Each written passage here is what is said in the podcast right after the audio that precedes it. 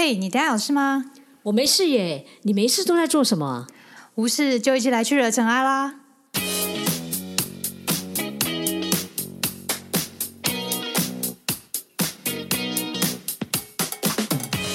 我是 Doren，我是 Sandy，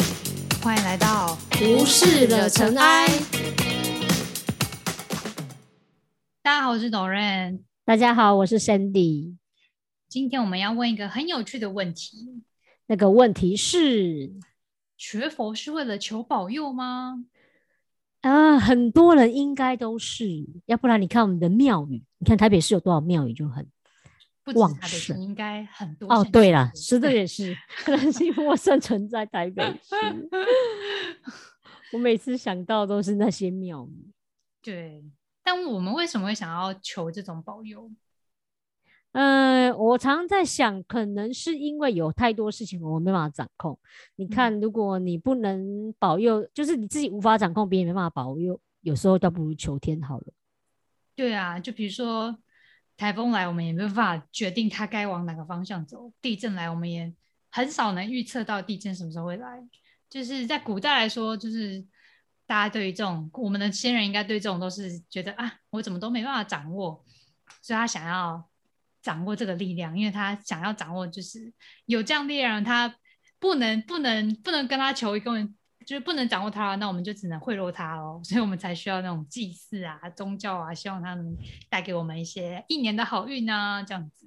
对啦，其实但要要保佑，其实也有也有一点，就是给自己安心呐。你看，像考试的时候啊，你不是会紧张嘛？尤其联考的时候，你看大家不是都会去求拿自己的什么什么。准考证我不知道现在有没有了，就以前的时候还有啊有啊，现在还不只是准考证，连那个什么婚姻都要去求一下这样子啊。对啊，就是其实还是有啦，大家就是希望就是说神明可以给自己的力量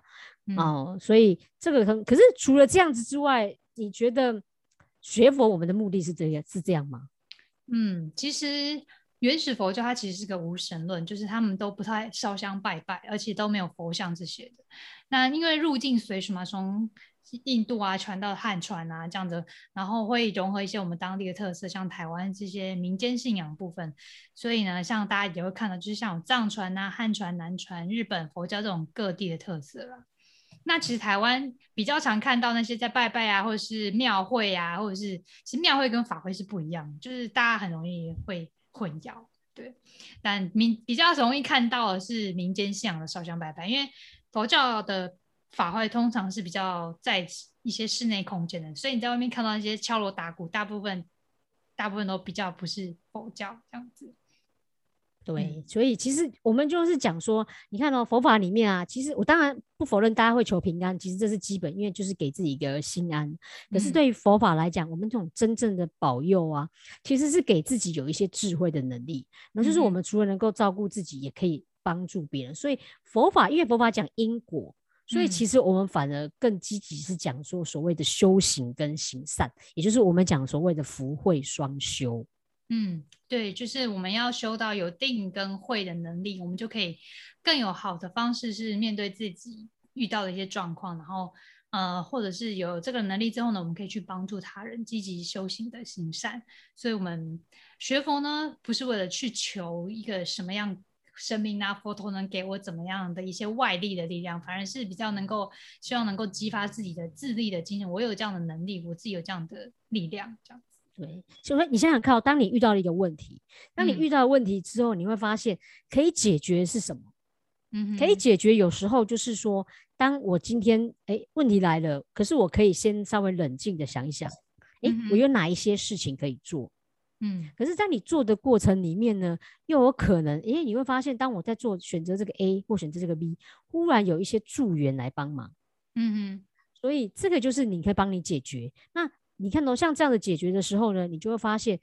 你呃，可以体会到一件事情，就是说，诶，好像我做这件事情的态度，然后。你做你曾经做过的一些累积的一些因缘，其实都会在这个时候发生。可是这个时候的发生的时候，你会想到说，哎，这个是谁来帮你吗？其实没有，我觉得都是自己在一些我们刚刚讲因果嘛，你可能因为有这样的能力，你也能够有这样子的一个福，就是呃别人帮助你的一个因缘，所以才会说，哎，其实佛法里面会会提醒我们，就是我们不否认所谓的保佑，但是更希望的是你可以好好的、积极的去，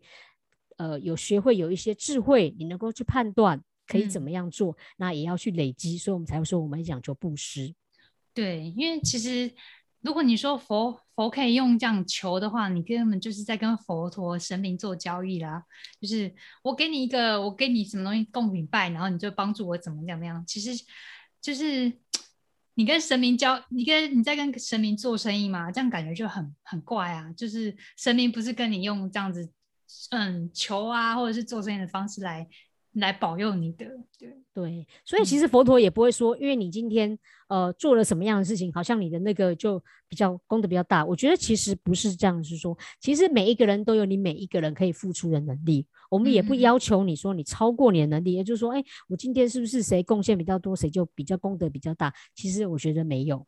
其实你要懂的是说，其实在我比如说我付出或者是我布施的过程当中，你能够用你的正念的一个态度去做。我觉得这就是一个最好的一件事情。对啊，就像之前也常问说，亿万富翁他捐了一百万，跟一个穷人他捐了一块钱，哪一个功德比较大？这真的是很难比较的。就是以他个人的状况来说，他他的心态是比较正确的。他比如说亿万富翁他捐一百万，他就觉得哦，一百万就是我就想要求到佛可以对我怎么样啊，然后我的事业上，然后我的股票可以上涨多少啊？他想一堆这个，他捐了一百万，然后跟一个穷人他捐了一块钱。然后觉得，嗯，我就是觉得，哎，我有这个一块钱，我可以付出，可以看，可以帮助到多少人。我没有这样一定要多少人帮助，但我就是想捐这一块钱。其实他的心态是不太一样的，没有错。所以他倒过来想，就是如果当我们每一个人不是都有力量的时候，你就要想过来哦，你要相信你自己是有力量来成就这件事情。其实这也是佛法里面讲无我的概念。无我概念不是说我今天就是好像没有一个我，不是，其实是你会发现，当这件事情要成就的时候，它需要很多的因缘，而这些不是我自己可以说单独可以控制的。嗯嗯，所以其实有一种蛮蛮有趣的。相反的概念是，如果你求那个时候啊，其实你就要先去付出。就是像假设，比如说担任职工啊，在像佛教里面常常会有一些担任职工这样的一些服务或者是一些活动，然后你就可以学习放下我执。因为假设你担任职工的时候，通常是不会让你挂一个名片在身上，就就是我是什么某某董座，或是某某某什么专业什么的，通常都不会有，他就是默默的就是在那边做那些事情。对，比如说扫厕所啊，就是你就知道哦，这个人是扫厕所，但你不知道他可能后面的来历是什么。就是大家都是为了单纯完成这件事情而担任这个角色，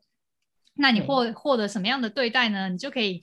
你就可以感受到人旁边的人是用什么样的角色来眼光来看待你这个角色，你会觉得很有趣。因为我自己也当过志工，你会觉得，哎。当你拿掉这些 title 的时候，你做一些这些很基本的一些公务的事情的时候，你会发现大家对你的角色的一些定义跟面对你的态度就不一样。然后你要怎么去用心态去面对这样他们对你一样的不一样的态度，我觉得是一种蛮不错的一个训练，就是无我的一个修行。对，没有错。你知道我我之前就是其实参加过一个很大型的一个活动，嗯，然后因为像我们通常都是。做一些比较灵活的工作，通常啊，那那后来那时候就是因为人非常非常多，几万人，你知道，然后记得我那时候进去就是洗就是洗手间的时候啊，嗯，那时候我就看到哇，那就是有一些环保的职工，然后他们在那边打扫那些厕所。那时候我第一，我那时候当下不知道为什么就觉得很感动，我就会觉得说哇，原来你知道我们有这样一个干净的活动，是这些人默默的付出，嗯，然后那时候我就会觉得啊，其实我们每一个人，就是我也没有特别的。厉害，或者是我可能在台前，我觉得不是，只是因为我们每一个人赋予每一个人的工作，所以其实很多时候我们每一个工作，其实我觉得大家都很棒，就是都很有，就是成就这一件事情。因为你想想看，如果这么一个大的里面没有这些环保组的义工们，你就会觉得哇，这就会整个场地都弄得不好嘛。对啊，脏脏臭臭，大家都会觉得就是 会会心情很不好，然后参加这个参就觉得哇，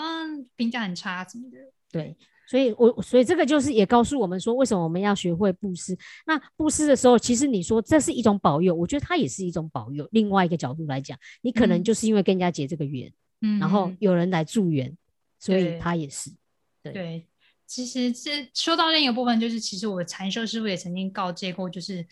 你不要只是来禅修，就是每每次来的时候只参加禅修，而不去报名当志工来护持大家禅修。他说，因为有时候啊。很多时候，他遇到的状况就是他的学员的境界就是在禅修的时候卡住了，就是他一直都只在那边练禅修，但他没有试着去做一些志工去付出去帮别人。所以呢，他说他就是建议他们去担任志工。那通常他们去担任几次之后，就比较容易突破，因为其实再就是让你训练你一个无我的状态这样。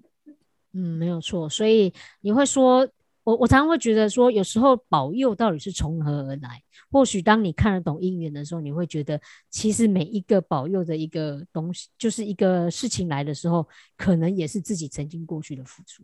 嗯，你才有办法结这个缘。对，嗯，所以我会觉得是说，嗯，佛法是求只求保佑吗？其实绝对不是，真的是要，其实对于我们自己来讲，我们事实上是要来学习修行，然后还有记得就是我们讲所谓的福慧双修。嗯。哼，好喽，那我们今天的小问题就到这边啦，谢谢你的收听，谢谢，拜拜，拜拜。